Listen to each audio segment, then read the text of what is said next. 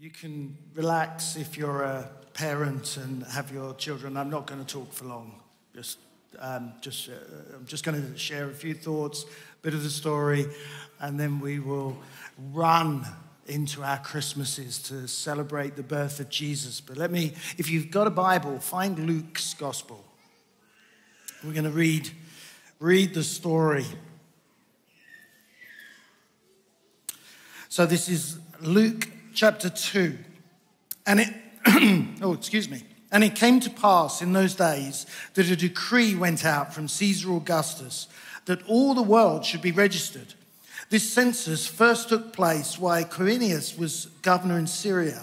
So all went to be registered, everyone to his own city. Joseph also went up from Galilee out of the city of Nazareth into Judea to the city of David, which is called Bethlehem because he was of the house and lineage of David, to be registered with Mary, his betrothed wife, who was with child.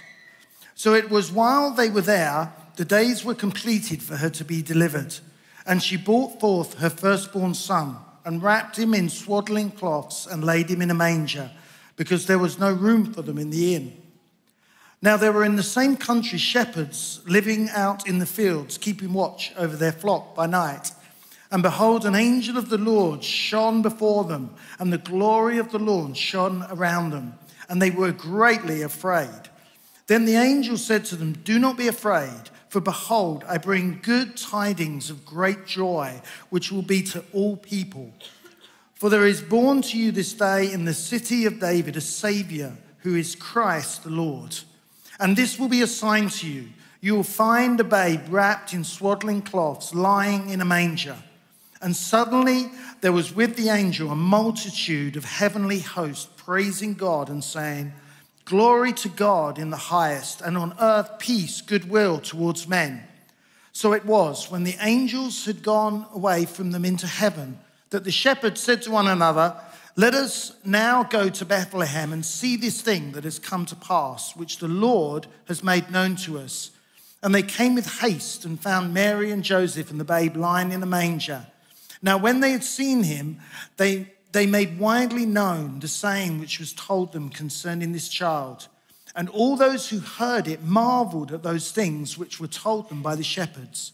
But Mary kept all these things and pondered them in her heart.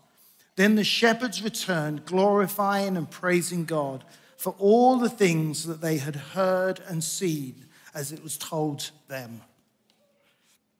You probably heard this story of Christmas over and over again, and so you should, because it is the most incredible story um, that has ever been told, and actually has made such an impact on our lives that even our calendars are set by the birth of Jesus Christ. That God would come and be, be born as a baby.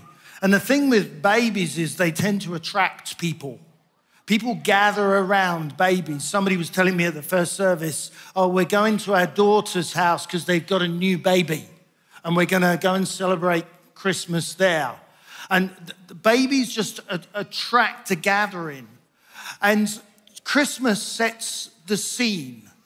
They gather around the manger. And we gather around Jesus.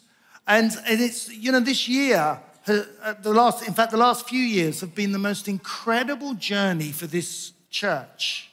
And what we've been learning is that we are called to gather around Jesus, not our families, um, not even our friends, not even the church. The, the person we gather around is the Lord Jesus Christ. And, and that's why we took communion.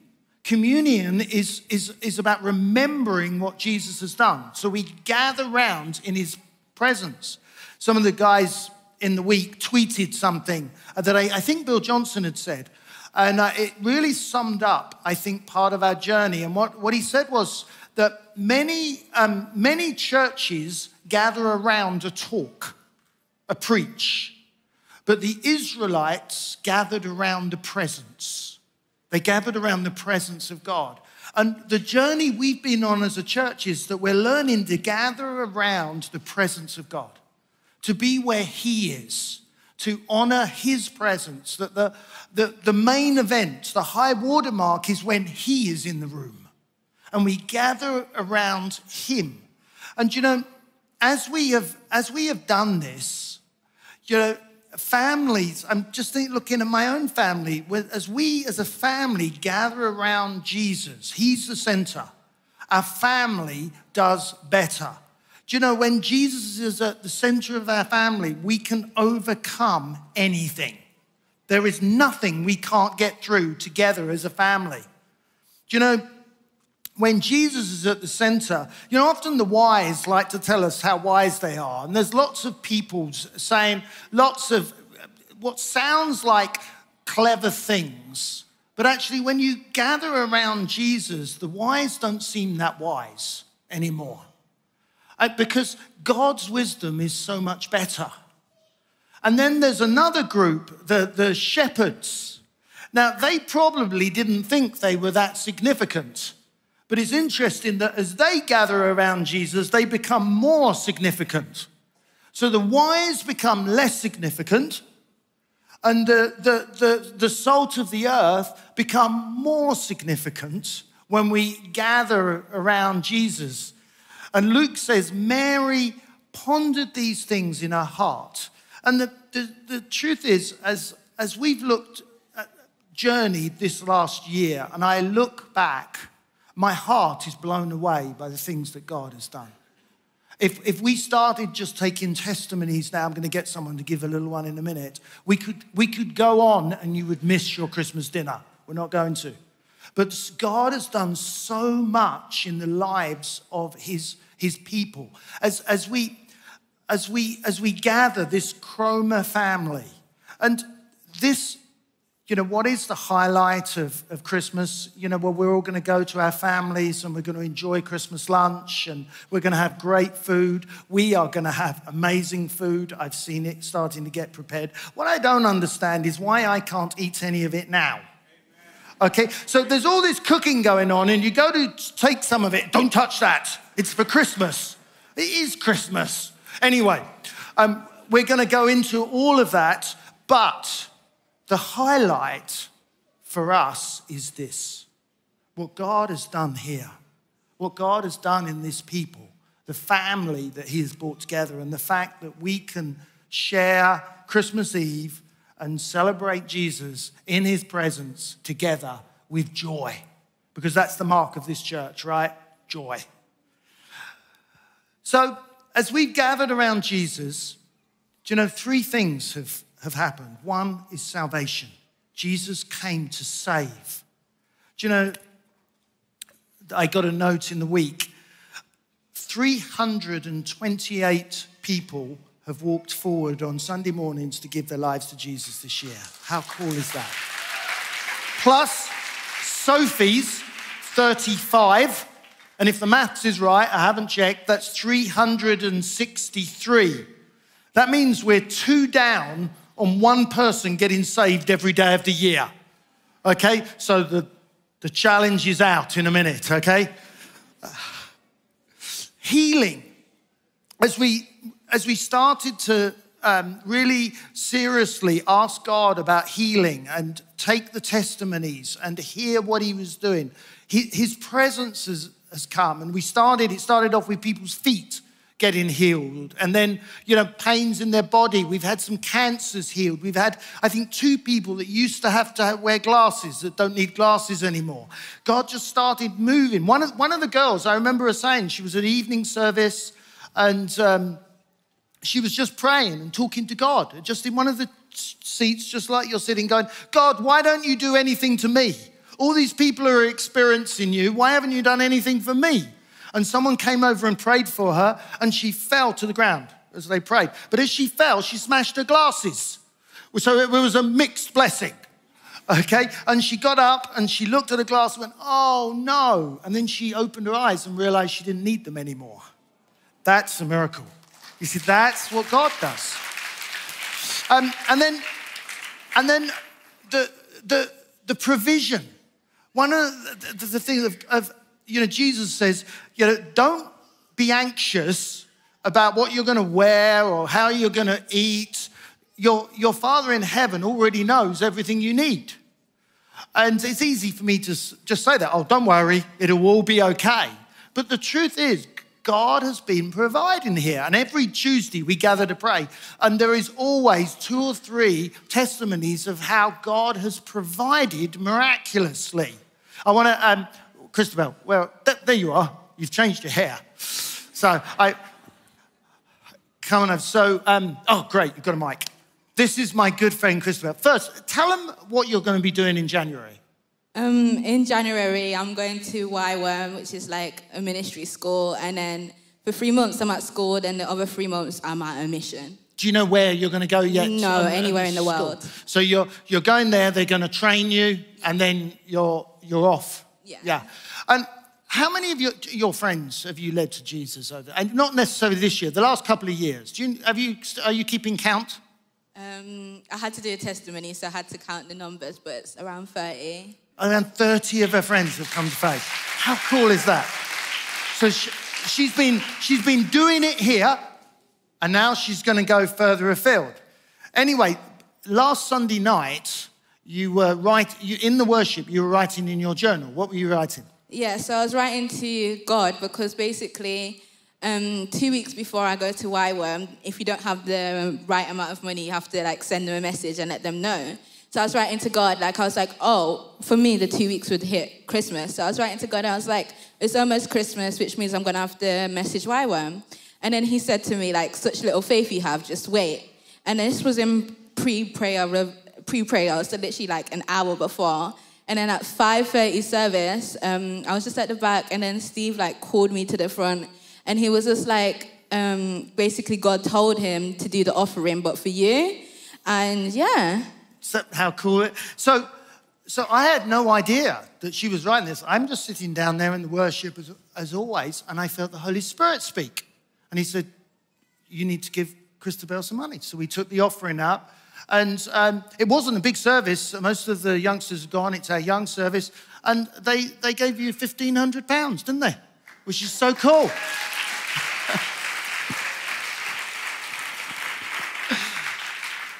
now, bigger. Thank you. Now, I didn't tell them where she's starting off because I thought they might not give quite as much. She's starting off in Hawaii.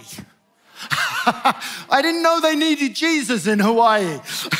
now, that's where the training school is. And then she's going to uh, go off to all sorts of different places uh, to tell them about Jesus. But what's my point? God knows what you need. And you know, when just sitting writing our journal, oh, God, help me. And He's speaking to people. And part of what we're learning to do is to listen to what He says. And then we can obey. So this Christmas, God may tell you, go and pray for someone. Go and pray for someone. Go and share your testimony. Go and share your testimony. Get your checkbook. We don't have checkbooks anymore, do we? Get your um, Apple Pay out and um, touch somebody's phone I don't know how you do that, but whatever you do. But he, he may speak, go bless people, be a, a blessing. So this Christmas Eve, I'm thankful for all the Holy Spirit has done this year in my life, in my family's life, and in all of our lives. He has been amazing. And, and as we continue to gather around Jesus, you might go, How do I do that? Well, it's really it's really straightforward. You, firstly, you open your heart to Jesus. And it's an acknowledgement Jesus, I need you. And whether you're a Christian or you're not a Christian, we need Jesus in our life. The world is so crazy at the moment. It's just that, that acknowledgement Lord, I, I can't do this without you. Would you come into my life and empower me to live your life in this crazy world?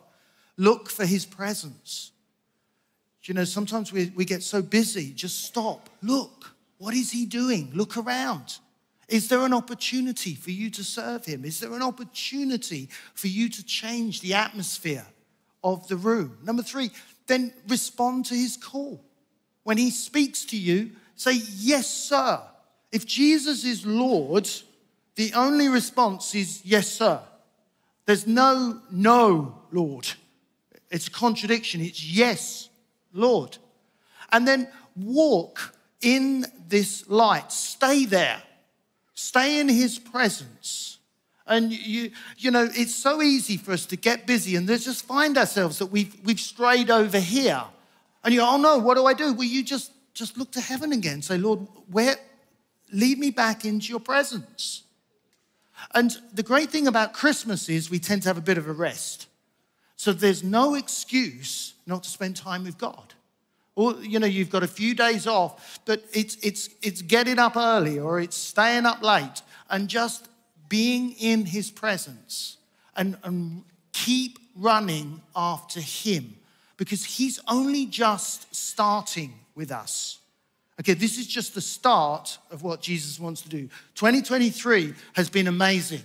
2024 is going to be off the scale. God is just getting going. We are living in the most craziest of times. And I, I, can't tell you how many times I, I think nothing else can go more crazy in the world, and then it does. But in those crazy times, God is on the move. So, so when, when, when the darkness moves, the light shines brighter. And there is, he is calling men, women, and children to himself. And there is an opportunity to turn away from the craziness of the world. The Bible calls that sin. And to turn towards the life of Jesus. The Bible talks about forgiveness and life. Jesus said, I've come that you have life and have it abundantly. And so when the angel announces the birth of Jesus, he says, Don't be afraid. Don't worry about the craziness of the world. Remember, they were, they were occupied by the Romans. For behold, I bring good tidings of great joy, which will be for all the people, everybody. For there is born to you this day in the city of David a Savior who is Christ the Lord. Jesus came to prove God right. People will make all sorts of excuses, but the reason Jesus came to be born a baby, to live the life that he said we could live. And not only to live that life, but to heal the sick, to raise the dead, to cleanse the lepers, and then he went to the cross. And at the cross, he bore all of the sin of the world. That God placed all of the punishment the world um, deserved on Jesus. And Jesus says, It is finished. And he died and went into the ground and paid our price. The story continues at Easter, and it's interesting that the children just jump to Easter because they know that bit. Jesus was raised from the dead and he is alive today. Because he is raised, Christmas makes sense. The birth makes sense because there is resurrection life. And that is the life he invites every single one of us into. So, this Christmas Eve, do you know Jesus? Why don't you stand? I'm done.